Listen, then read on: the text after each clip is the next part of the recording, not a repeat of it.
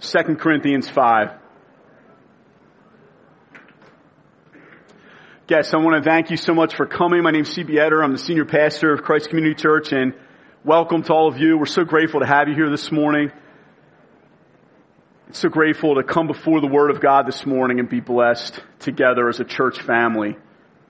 We've been in the midst of a series all summer long entitled Together. And the title of the message this morning is Ambassadors Together.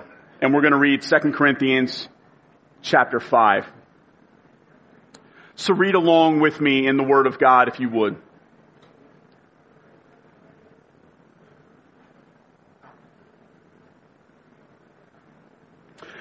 For we know that if the tent, which is our earthly home, is destroyed, we have a building from God, a house not made with hands, eternal in the heavens. For in this tent we groan, longing to put on our heavenly dwelling. If indeed by putting it on we may not be found naked, for while we are still in this tent, we groan, being burdened. Not that we would be unclothed, but that we would be further clothed, so that what is mortal may be swallowed up by life. He who has prepared us for this very thing is God, who has given us the Spirit as a guarantee. So we are always of good courage. We know that while we are at home in the body, we are away from the Lord. For we walk by faith, not by sight. Yes, we are of good courage and we would rather be away from the body and at home with the Lord. So whether we are at home or away, we make it our aim to please Him. For we must all appear before the judgment seat of Christ so that each one may receive what is due for what he has done in the body, whether good or evil. Therefore, knowing the fear of the Lord, we persuade others. But what we are is known to God, and I hope it is known also to your conscience. We are not commending ourselves to you again, but giving you cause to boast about us so that you may be able to answer those who boast about outward appearance and not about what is in the heart. For if we are beside ourselves, it is for God. If we are in our right mind, it is for you. For the love of Christ controls us because we have concluded this, that one has died for all, therefore all have died. And he died for all that those who live might no longer live for themselves, but for him who for their sake died and was raised. From now on, therefore, we regard no one according to the flesh, even though we once regarded Christ according to the flesh, we regard him thus no longer. Therefore, if anyone is in Christ, he's a new creation. The old has passed away. Behold, the new has come. All this is from God, who through Christ reconciled us to himself and gave us the ministry of reconciliation. That is, in Christ, God was reconciling the world to himself, not counting their trespasses against them and entrusting to us the message of reconciliation. Therefore, we are ambassadors for Christ. God making his appeal through us. We implore you on behalf of Christ, be reconciled to God. For our sake, He made Him to be sin who knew no sin, so that in Him we might become the righteousness of God. Again, the title of the message is Ambassadors Together. Let's pray. Oh Lord, we look to you this morning and ask, Holy Spirit, for your power to anoint the preaching of your word and to apply the word of God to our hearts and cause our lives to be transformed by this glorious message of reconciliation, Lord. Help us as those who are believers in you to, to recognize that we have been reconciled to you once your enemies, now seated at your table. Once your enemies, now friends. And Lord, I pray also that you would cause those who haven't yet believed in you to be reconciled to you. And Lord, for all of us, that we would be motivated, Lord, in this glorious call to be ambassadors for Christ together. That Lord, you would fill us with your spirit, with power, that we might go forth from this place as bold witnesses for the gospel, for your glory, proclaiming the good news about your son and how he died and was raised for us. We pray for all this in Jesus' name. Amen. Amen. Oh, it's so good to see you all this morning. I uh, received word uh, late this week that uh, from Mario and Jen that they arrived safely in Croatia. They've uh, they don't have internet access right now, so they're wanting to pass on a greeting to all of you. Just sent a brief message, and uh, I was so glad to hear word that they had arrived safely. Um, before he left for Croatia, Mario was telling um, telling us a story about a dream that he had before he went to pastor's college, where God sent him a dream, and he said that the Lord uh, spoke to him in Croatian and, and used the word poslanik in Croatian to him. And it was before, right before he went to the pastor's college, and it was this powerful vision that the Lord gave him in a dream. And and the word poslanik in Croatian is the word ambassador. And I haven't forgot that word. I said, keep repeating that word to me. Keep repeating that word. And so that word is one that has really stuck in my head. It's the only Croatian word I know. Um, but I was just overjoyed to hear about the way the Holy Spirit touched Mario's heart with encouragement that, that the Lord was going to send him as an ambassador for his gospel over to Croatia and the encouragement Mario derived from that prior to beginning his pastor's college year and all the way through to him and Jen leaving last week. I had the honor last Tuesday of driving Mario and Jen to the airport along with Damien, my dear friend. And as we drove Mario and Jen to the airport, there was a, a real atmosphere of, there was a heaviness to the whole thing that I was anticipating it being very emotional at the point of dropping them off at the Philadelphia airport, but probably the most emotional point of this for me and, and also uh, one of the most emotional moments for Mario and Jen on Tuesday when Damien and I were at the house that Jen grew up in in Warminster, Pennsylvania, a very beautiful home owned by her parents and that the home that they were staying in over the summer prior to send off. There was a moment after Damien and I helped them load all the luggage into Damien's van and we were standing there and Jen was the last one out of the house and she pulled the front door closed and walked down the pathway over to the driveway. And I'm so thankful the Lord just helped me to just take notice of this, but I realized in that moment that she was walking away really from everything that represents the American dream, if you will, in that moment, and everything that was familiar, the house she grew up in, everything. And when she got to the end of that driveway, I was just watching her. She came right up to us and, and she just burst into tears in the midst of the driveway. And we were able to really comfort her and embrace and cry out to God together on the way down to the airport. It was a powerful moment. And in fact, that was the moment I, don't think I'll forget. I was so affected by the call for all of us to leave our, let our goods and kindred go, this mortal life also, to go forth for the gospel, to sacrifice whatever God calls us to sacrifice, to lay down our very lives for the sake of others that they might come to live the way we have come to live.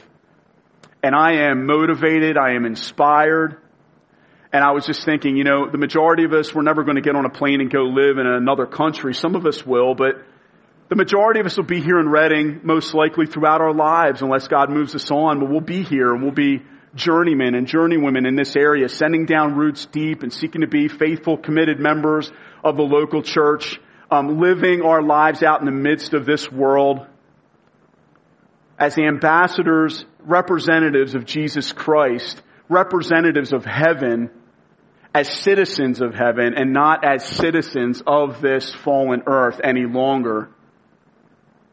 Just as Mario and Jen are doing it in Croatia, we are called to do it here in Reading. And I'm very affected by that call. And I'm also believing that God can give all of us grace to thank God for our homes, to thank God for our earthly possessions, and yet at the same time, like 1 Corinthians 7 says, to, to give thanks to all those things without being engrossed with them. To where at a moment's notice, if the Lord said go, we would go because we're not so clinging to this life, to this way of life, this American life, this, this, this ease and comfort pursuit that Americans and often American Christianity can be consumed with rather than a radical call to sacrifice for the gospel and the call to be ambassadors, representatives of heaven here on this earth, we can often start to blend in with the culture around us and want to have the world around us say, they're just like us. When the reality of it is, is we are foreigners. We are citizens of a better country. And unbelievers should look at our lives and see a difference. They see us living in houses next door to them, but they should see us living in those houses differently than they are living in those houses. This is all they've got. For us, we're not here holding on to these things as if our whole entire life and everything about us is consumed with them. No, we make use of those things. We thank God for those things but we are not holding on to the things of this earth with a white knuckled grip that says, I've got to retain all this and I can't let it go. We would just, we, are we're doing this, we're living this, we thank God for everything He's given to us, and we would kiss it all goodbye in a heartbeat. That needs to be the heart that all of us have. To, I admire Jen's example to, to shut that front door and walk away if God were to call us to for the sake of Christ. We can all carry that spirit. Even as we faithfully live our lives here in this area and send down roots deep, we can carry this I'm not home yet mentality. And we as Christians should not live to seek to create heaven here on earth this, this life. We are meant to display and demonstrate to this lost and dying world so desperately in need of Jesus that there's a better way, that there's a better country, and that we are striving and living for that better country as ambassadors for that country and not so blending in that we forget that we're citizens of that foreign country. Citizens of heaven, even while God calls us to be in the world, but not of it. So brothers and sisters, I'm motivated. I, I, just don't want us to think that the only radical Christianity is getting on an airplane and going to another country. We are in another country. Let us all have this radical edge to our Christianity. and to live our lives here, as 1 Corinthians 7 says, as not engrossed with the things of this world, the way that the world is engrossed with the things of this world. There should be a distinction. There should be something different that they see. We should look differently to the world. They should look at you and be able to see this guy's a little different. This, this woman is a little bit different. And I wonder what that difference is. And we can represent Christ faithfully to them. What is an ambassador? I read one definition that a, an ambassador is an accredited diplomat sent by a country as its official representatives to a foreign country. It's a diplomat sent by a country as its official representative to a foreign country. We're seeing this a little bit with the Olympics. The athletes from the various countries coming into Rio for these Olympic Games, in a sense, are athletic ambassadors from another country entering in and representing that country. So when we see Michael Phelps win a gold medal, it's certainly an individual accomplishment, but when it comes into the medal count, it counts for USA. He's a representative for the United States of America and, and every athlete can represent their own country. They can be looked at really as an athletic ambassador traveling and representing their nation in a foreign nation. And we also know of political and diplomatic ambassadors that are sent to America as representatives, and we have representatives sent out from our country to all the countries on the earth to be ambassadors, to be official representatives to that foreign country in order to represent the business and represent the interests of our country in a close personal relationship with the individuals of that country. And so my first point this morning is that ambassadors represent. Ambassadors represent. We see in verse 17 and 18 of this passage, therefore if anyone is in Christ, he's a new creation. The old has gone. The old has passed away. Behold, the new has come. All this is from God, who through Christ reconciled us to himself this is talking about our salvation in terms of reconciliation. We were at once with war. We were hostile in our heart, Colossians 1 says, doing evil deeds. We were hostile in our very nature, Colossians says, to God in our sin. Our sins alienated, alienated us from God and estranged us, estranged us from God, separated us from God. But here we see that God has done a mighty and amazing thing like we looked at in worship and sung about in worship this morning. God, through Christ, reconciled us to himself. And he gave us, this is glorious, the ministry of reconciliation. Ben just hit this so well during uh, the break when he was reflecting on Mark Prater talking on the message last week that this God reconciling us to himself through Christ is meant to be savored and enjoyed. But it's not left to just sit stagnant on our hearts as we savor it and enjoy it. We have been given a ministry of reconciliation. We are meant to do something with this reconciliation we've received with God, and that's pass it along and spread the good news.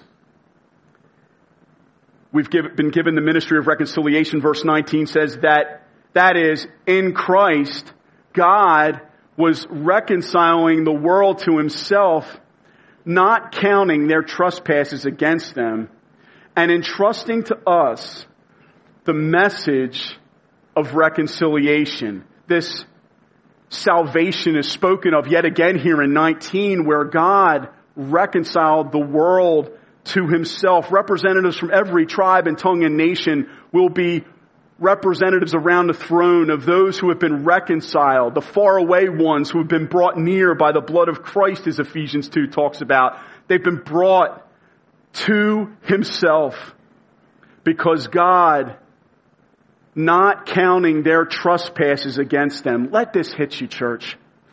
Let this hit me in a fresh way. God has chosen not to count your trespasses against you. I was so affected by this, meditating on this. The word counting can also be seen as reckoning. God has chosen not to reckon your trespasses against you. And the amazing truth of the gospel is, is God has chosen not to reckon our trespasses against us but against Christ.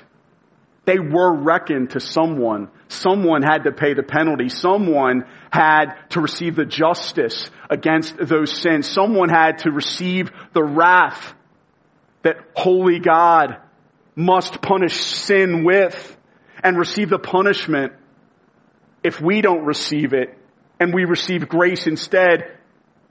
And God has chosen, as 2 Corinthians 5.21 says, look at this love, church. Look at this amazing grace.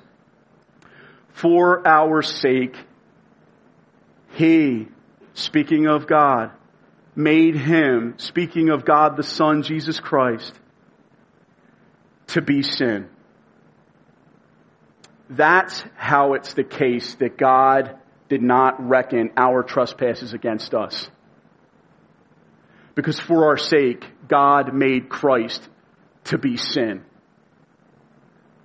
Even though he knew no sin and he had no sin. And why did God do that? Look at this good news. So that in him, by believing in him, we might become the righteousness of God. Oh, mark you, brothers and sisters, your sins have not been reckoned. Your trespasses have not been reckoned against you, but they were reckoned against Christ. All so that something might be reckoned to you. The righteousness of Jesus Christ has been reckoned to you and not your sins. This good news is all because of what God has done in the mighty work of the cross, reconciling us to himself, though we were once far away and on our way to hell. As Damien led us in worship this morning, I once was lost in darkest night and thought I knew the way, we were lost. We were estranged from God. We were separated from God. And thus it would have always been all throughout eternity had God not done something and intervened. And the good news is, brothers and sisters, God has done something. He has intervened and He has put forward His own Son as a substitute to die in our place that whoever believes in Him here in this room might not perish, might not have their sins reckoned against them like unbelievers will on the day of judgment when they are judged. And as, and as Ben mentioned earlier, they'll be judged. Remaining in unrepentant sin, they'll be judged and they'll go to hell for their sins. We deserve to go to hell right along with them, but God has chosen out of His great love for us to reckon our sins, not against us, to reckon our trespasses, to count our trespasses against His own Son in the place of us. This is good news. Glorious good news that in the place of our sins being reckoned against us, God says, no, my son will take the sin, you will take his righteousness, and I will give this to you as a free gift. You are saved if you look to Jesus Christ. You will be forgiven, you will be cleansed, you will be reconciled to me, all by my amazing grace. Oh, brothers and sisters, what glorious good news that we have been reconciled to God through faith in Jesus Christ, his son. What glorious good news. What happy news we have to tell as ambassadors now who are called to represent this message of reconciliation to this lost world separated from God and blinded to that reality.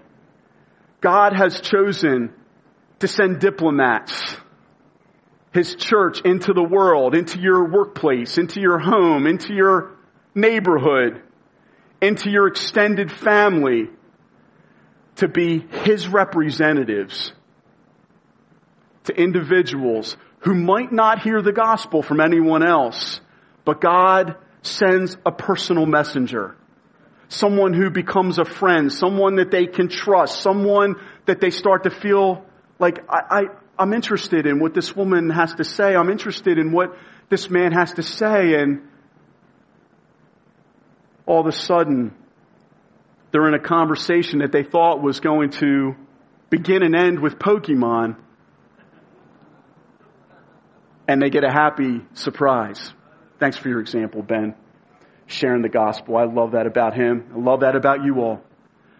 Let us be a church body where the evangelistically burdened people aren't this small group of people that they're the evangelistic ones. The rest of us aren't. We're all in this together and we're all an army rising up to do this work together. In order for us to accomplish the mission God's called us to do, we're all called to be ambassadors. There's no, some are called to be ambassadors and others are not. We've all been given this message of reconciliation to represent as citizens of heaven the interests of heaven, the truth of heaven, the king of heaven to this fallen world which there's no salvation in other name, in any other name other than His. This language of us being citizens of heaven and this reality of heaven is spoken of in verses 1 through 5 in that first section where it's talking about our earthly home versus our heavenly home. This, this language of verse 10, we must all be, appear before the judgment seat of Christ there's an eternal reality that's being laid forth by the apostle Paul here under the inspiration of the Holy Spirit that helps us call to mind that we are citizens of another country. Indeed, Philippians 3 verse 20. Remember this verse. Philippians 3:20. But our citizenship is in heaven, the word of God says. And Hebrews 11 verse 16 talks about that the men and women of faith are looking to and living for a better country. They are sojourners. They are pilgrims. They are travelers through this world, but not settlers in it. Are you a traveler through this world? Or my friend, can you be tempted like I often can be tempted to want to settle here? we have got to take on a nomad-like existence when it comes to our approach to this world. Even though our lives in many respects look very much like unbelievers' lives, in our hearts, being a pilgrim, being a sojourner, is an attitude of spirit that we're all called to take on where we live way more aware of our citizenship being in heaven than we are clinging to this earth. Ambassadors represent. Verse 9 talks about, so whether we are at home in the body, living on this earth, or away in death, we make it our aim to please Him. Our aim as foreign ambassadors is to please the king who sent us. We are not meant to live here on this earth aiming to please the citizens of men and the kings of this earth. We are meant to find our identity as citizens of heaven here on this earth and make it our aim in life to please God aware that the judgment is coming and that there will be a great reckoning where everybody will stand before the Lord. Everybody will stand before the King of Kings and give an account.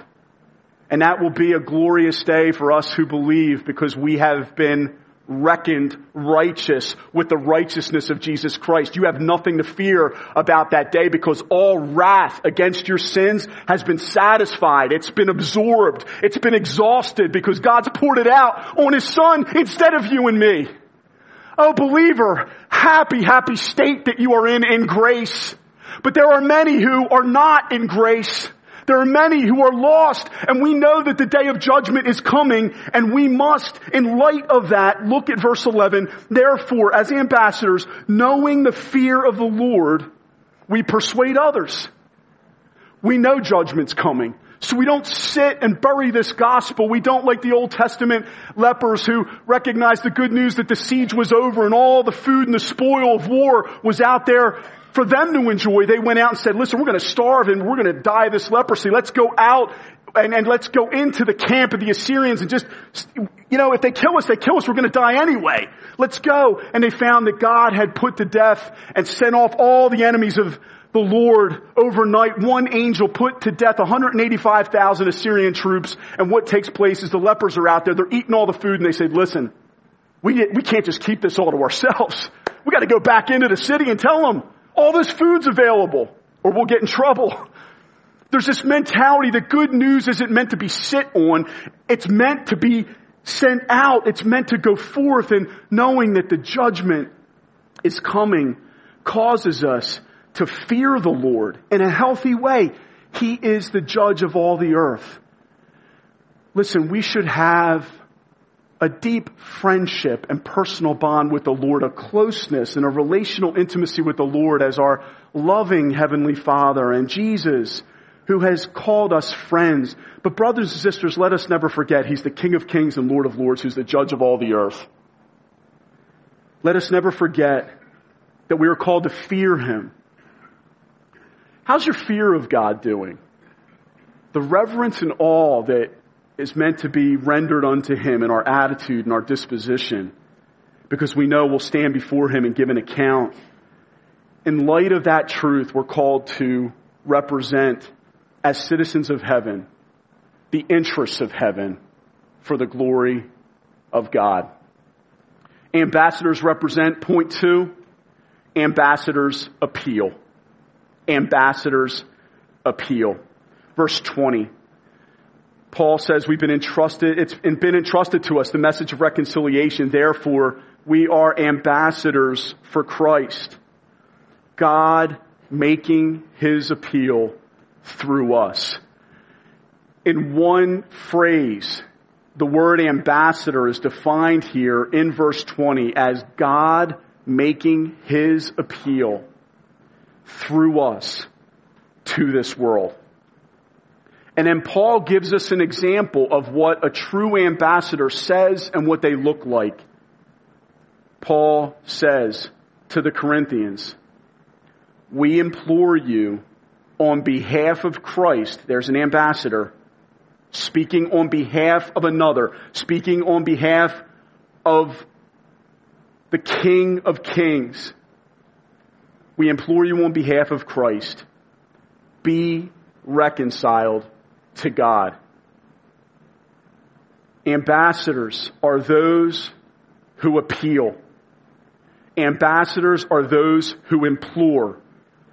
Verse 11 says ambassadors are those who persuade. That word in the original persuade carries a real urgency with it in light of the judgment, in light of the fear of the Lord that we should carry. There should be an urgency about getting the message of the gospel out, the, the message of reconciliation out to this world who so desperately needs to believe in Jesus. These words, persuade, implore, appeal, all should characterize the spirit with which we live toward unbelievers. I want to become friends with unbelievers. I want to draw near to them. And I don't always talk every moment of every day with unbelieving friends uh, about the judgment. But here's the thing, my friends. If we are friends with unbelievers and getting to know unbelievers on a more and more regular basis all around us, and we don't carry the urgency of the judgment seat of Christ and the fact that they're going to stand before the Lord and give an account, and that currently they're not covered by the righteousness of Christ like you are, and we never get around to sharing it, Brothers and sisters, I, I believe that we need to enter into what the apostle Paul says here in verse 14. For the love of Christ controls us. The love of Christ that's been given to us, that we've been reconciled now to the Father, adopted into His very family.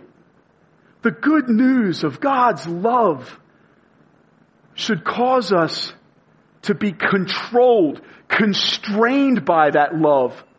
Paul says, woe to me if I do not preach the gospel. We cannot keep this in. And again, this message isn't just for a select few who are called to be the bold ones. This is called, we are called to be a bold church, all of us, every man, woman, and child, and to disciple one another into this type of boldness for the glory of Christ. We're called, as the scriptures say here, Paul goes on to say, that he died for all, verse 15. Look at this. He died for all, that those who live might no longer live for themselves, but for him who for their sake died and was raised. That is such a great verse, church, isn't it? Christ died for all of us, that those who live, here's the call of the gospel, that we might no longer live for ourselves. Can I ask you this question? And I ask it right to my own heart as well. Do you see yourself living more for yourself? Or do you see yourself living for Christ? Be honest. I think it's possible to be a churchgoer and a church attender all your life and to be living for yourself and not oriented toward living for Christ.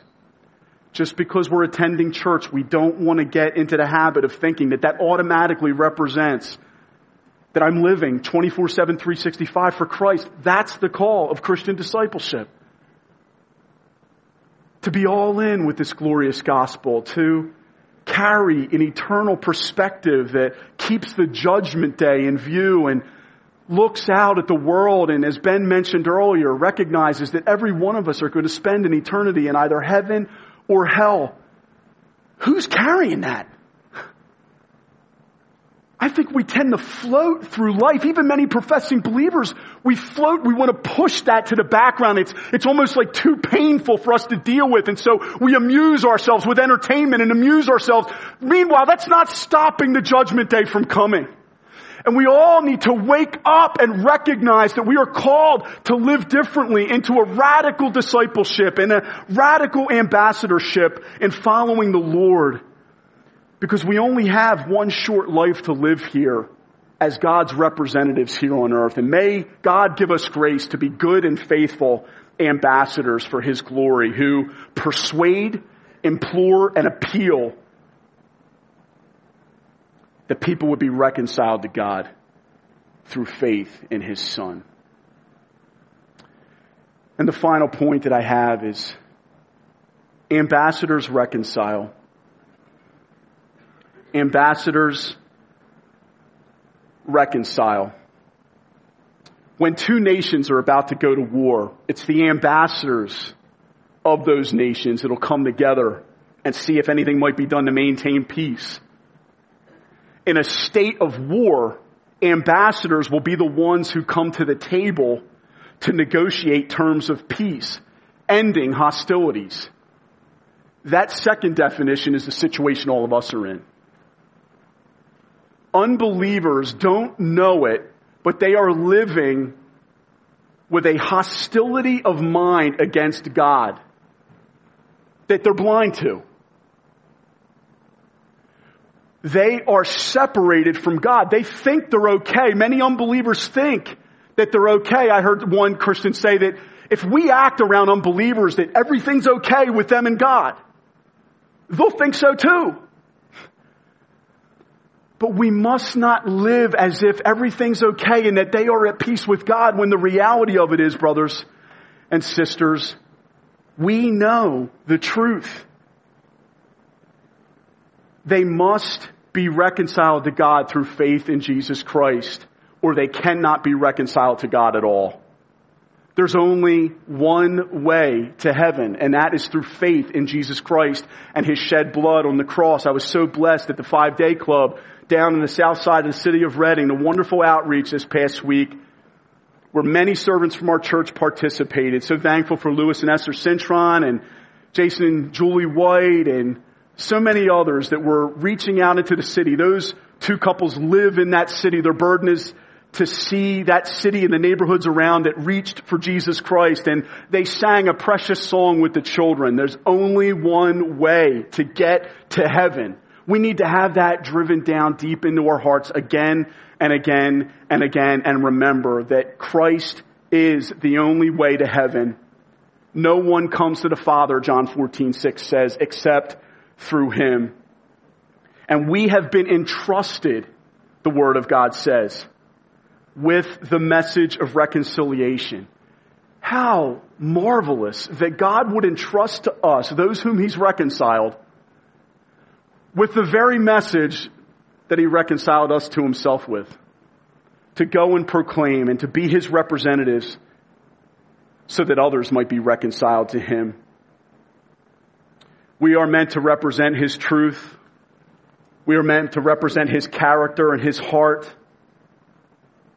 And we must make it our aim to do everything we can to help unbelievers come to know that they are not all right with God and that they must believe in Jesus Christ in order to be brought near to God.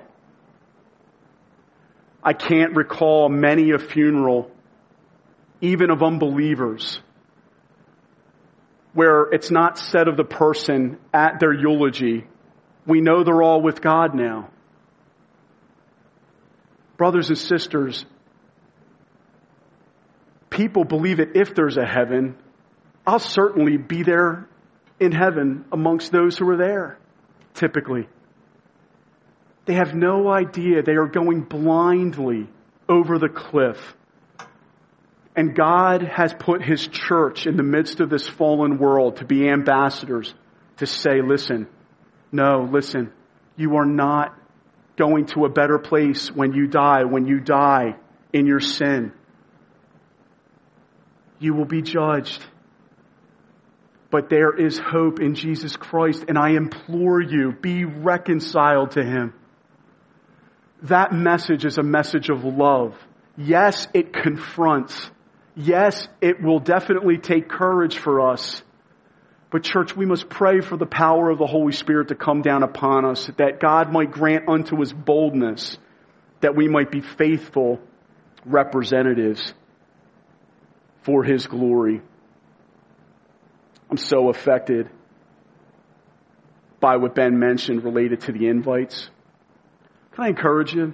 Pick up a handful of them on your way out, put them in your wallet, put them in your purse, and even more importantly, let's be quick on the draw to break them out of our purse, to break them out of our wallet, and to scatter the seed of the gospel far and wide. I love this invite because it's not just an invite to our church, but more importantly, it has the gospel on the back and we designed it intentionally because we care more about people getting saved and being added into the kingdom of heaven than we do about people being added to our church.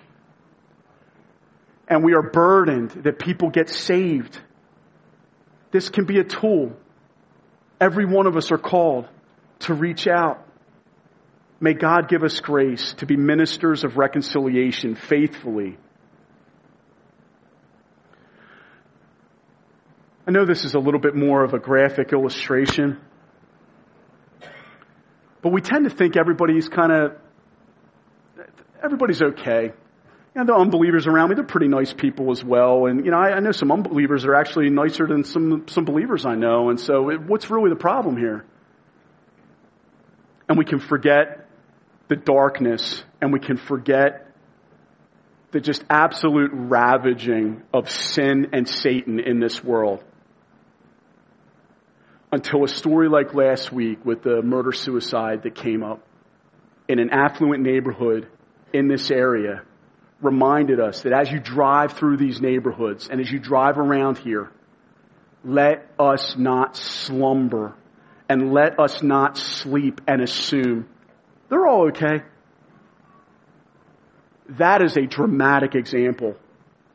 It may not be as graphic as that with other unbelievers in the area, but you know what? If they don't have Christ, they are on the pathway to eternal destruction. They are on the pathway to an eternity in hell. And how will they hear if there's not someone preaching to them? Church, in a, in a really God glorifying way, let us really own this responsibility together. Let us do everything we can to really own this call to be Christ's ambassadors in our workplace, in our home, moms, I've been really moved, you know, just, just over this last week. Tracy Ash had her baby, just got a text in this morning. Little Ezra Harris was born. as many of you know. We've got more children on the way. We've got a lot of children that were just born in our church. We've got children who are fast growing up in our church that were originally here from the very beginning when we first started 15 years ago, and now they're walking around like giants in the land around us. Let us be ambassadors for Christ as moms and dads. The most important thing that we can do as moms and dads is be good and faithful ambassadors for Christ to our kids. What does it profit them if, profit them if they gain the whole world and forfeit their souls? The most important thing we can do as mom and dad is for God to be making a good and faithful appeal through us to them. And to help our kids remember the judgment day is coming for them as well. And to carry an urgency and eternal and an eternal perspective with our parenting so that we never just take the gospel for granted in our homes, but we, we appeal, we implore, we urge, we plead, we persuade, and we never stop praying for our kids to come to know Christ and to grow deeper in the grace and knowledge of the Lord Jesus Christ as well. I'll close with this story in relation to ministers of reconciliation. I, me and my wife Shannon were out not too long ago, and there was a, a young woman at Best Buy that we were reaching out to together, and and uh, I gave one of these invites to this young woman, and she wasn't really interested at all. And you know, so I, I was walking out, and I was so discouraged, as probably many of you can get sometimes, thinking, "Oh Lord." I, I feel like such a loser stepping out and just realizing that, that somebody here didn't really just take interest in this and I, I can't help but just feel my soul sink with that. And you know what I, I realize is when that happens, I start to get discouraged and it starts to cause me to be a little bit more gun shy. We actually had another errand to run after that and we were interacting with a young man in another, uh, another area in another store. And I actually was thinking, I'm not going to do this again. I'm not going to put myself through this again and, and reach out. And I ended up reaching out and just like, God, help me just to be faithful here. Just invited this guy out the church, just said, hey, listen, Jesus has been so faithful to me, He died on the cross for me, and I'm so thankful. He rose again from the grave, and it's good news for you, man. If you repent and believe and trust in Christ, uh, he'll forgive you as well, just like he's forgiven me. And, you know, nothing special. It comes out of my mouth just like it comes out of yours. It's not like this magic thing because I'm a pastor we're, we're all in this stammering through it together. And sometimes we feel like if I can't proclaim it perfectly, I won't proclaim it at all. Just open your mouth and just say whatever comes out. You know the gospel more than you think you do. Share it. Break the sound barrier, as Ben mentioned a number of weeks back. Let's get the word out there and invite people to believe in Christ. You know, the guy stopped and looked at me and I'm like, okay, what's he going to say? and he, he said, look at my arms. And he had chills all the way up his arms. And he was just saying, listen, I, I don't know what's happening. I, I, I've been talking, I think he was saying, I was been talking with my girlfriend about exploring a church and like, I, I feel like this is totally amazing. Like you're talking to me like this. And I, you know, and I just started talking to him, caring for him. And I thought, God, I almost missed this opportunity because I'm more concerned about what people are going to think about me than I am being a faithful ambassador to you. And shame on me, God, for how many times I do that. Thank you, Almighty God, for your grace that I am forgiven of all the opportunities that I've missed. Grace covers us for every failure. Brothers and sisters, we are covered, we are forgiven, we are reconciled, and that perfect standing in grace can never be altered, even though many times we fall short in so many ways. But brothers and sisters, we're covered by grace, but when we miss opportunities, we, we can cry out in prayer for the opportunities we missed, but let's pick ourselves back up off the floor again and let's step out and say, I don't know how this one's gonna go, but let me just be faithful to scatter the seed again and who knows that it's not gonna go, grow 30, 60, 100 fold through my weak witness.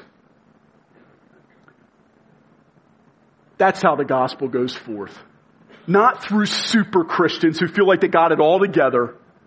The gospel goes forth by his church that is greatly embattled by the world, riddled with indwelling sin, struggling as we all are in this journey on our way to heaven, embattled by the world, the flesh, and the devil, discouraged so often, so busy that we can't even think about sometimes reaching out to somebody, and all of a sudden, the Holy Spirit pricks our heart, invite this one out to church. You invite, and God builds his church. That's how it gets done. And he gets all the glory because we don't look in the mirror and say, look at how great I am. Look at how great of an evangelist I am. No, we say, God, I was so not even tracking with this situation you opened up the door and amazingly, Holy Spirit, you quickened words to me that go against even my ability and my personality, but you enabled me to be a faithful ambassador. Joy. Thank you, Lord. Brothers and sisters, we cannot stop. We cannot quit the individuals around this area, they might look polished, but they're going to hell just as fast as anybody in a foreign continent is who hasn't yet believed in Jesus Christ. There is a call for us to be faithful ambassadors and may God the Holy Spirit empower us as we close. To give thanks for the great joy of salvation that we've been reconciled to God through faith in the Son of God who loved us and gave himself for us but not to sit on this good news and keep it only to ourselves, but to say, you know what? No. I gotta get it out there. I gotta get it out there. These people, how are they gonna hear if I'm not preaching to them? Lord, help us. Damien, if you and the worship band can return. Lord, help us. Have mercy on us. Holy Spirit, we ask for your power. We are weak. We are frail. Lord, we are not sufficient for these things, but you are. Almighty God, I pray that we would be ambassadors together as Christ Community Church. We would be a church that is an army of soldiers going forth out into the fields all around this area. God, I pray that you would bless us with this quality. That it wouldn't be just a few who carry the banner boldly forward, but that we all would. Lord, regardless of personality, regardless of background, Lord, my dear brothers and sisters in Christ in this church are perfect for the people that are around them in their lives. Oh, Holy Spirit, give them a shot of confidence that God, they can do this. They can be faithful witnesses for your glory. And Lord, encourage all of us. Help us to remember that all the failures are covered by your grace. But Lord, by that same empowering grace, help us to rise up and be the church to be ambassadors who are faithful and good ambassadors, eager to appeal and to implore and to persuade, knowing that the judgment is coming. Help us not to be asleep to the reality of judgment coming, to the reality that in a very little while, Lord, we will be enjoying heaven forever. And our labors will forever be behind us. God, now is the day of labor. Now is the day for us to represent. Now is the day for us to rise up and be your people.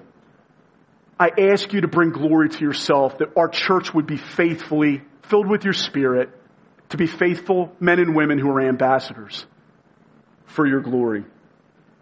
And Father, now we turn our attention to praising you for reconciling us to yourself by sending your son, not counting our trespasses against us but amazingly counting our trespasses against your precious one.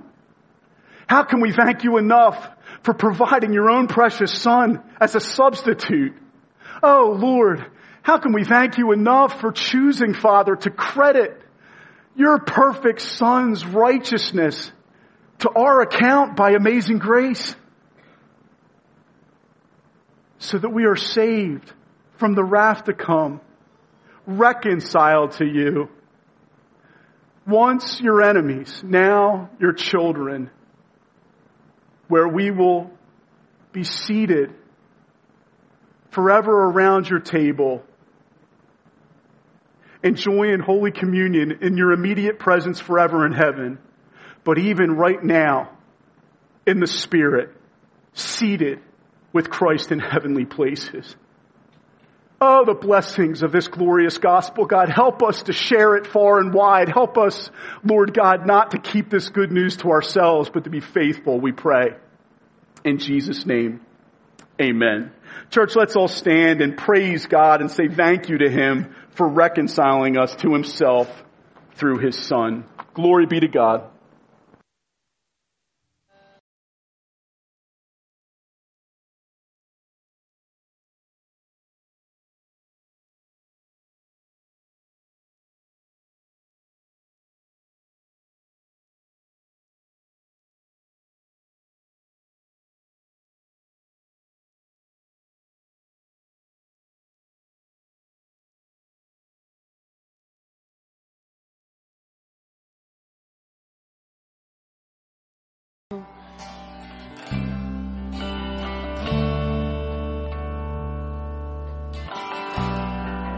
Verse 14 says, For the love of Christ controls us, because we have concluded this, that one has died for all, therefore all have died. And he died for all that those who live might no longer live for themselves, but for him who for their sake died and was raised. I, I was convicted by that question. Are you living for yourself or are you living for Christ? We are covered by the blood of Christ, but as we seek to follow Christ, where is it, where is the answer? I'm, I'm living for myself in this area. I'm not living for Christ. I'm living for me. Maybe, as CB said, it's just that fear of man. It's that people's approval. It's that, what if they reject me? What if they make fun of me? Oh Lord, may Christ be sweeter in our eyes than people's approval and may our burden for them of where they're going if they don't have Christ mean more to us than their approval. So I'm just going to pray and pray for boldness and pray for those relationships. You know, as I, I, was listening to the message, I was thinking about just those God has placed in my life. So there's those kind of the in the moment, I don't know you, but here's an invite. But then those people, those, those unbelievers God's placed around you and you're befriending them. You're getting to know them. You're spending time with them. And that God would just build those relationships and, and that we would step out in boldness and say, there's something I gotta talk to you about. So let's pray. Lord, we are weak. We can live, can be tempted to live for ourselves. We can be tempted uh, for man's approval to be greater than our identity in Christ. We can fear rejection. We can fear people being embarrassed by us or making fun of us. And yet, Lord, we pray that the love of Christ would control us. That we would step forwardly uh, towards those people because what you have said over us, which is unchanging, would mean more than what fellow humans can say or think. Lord, we pray for boldness that those relationships that you have given us with unbelievers, that as we build them and as we interact with them and as we talk with them and even laugh with them, Lord, that those would give us opportunities to be able to tell them about what you have done in our life. That Lord, we couldn't talk about being a parent or a husband or a mother or a father or an employee or a student without being able to talk about what you've done in our life. So Lord, we pray for boldness. We pray that fear would dissipate when it comes to man. And Lord, we just pray that you would give us those moments to step out. Lord, thank you for saving us and thank you for allowing us to be ambassadors for you. We pray for this in Jesus' name. Amen. Church, hope you have a wonderful day.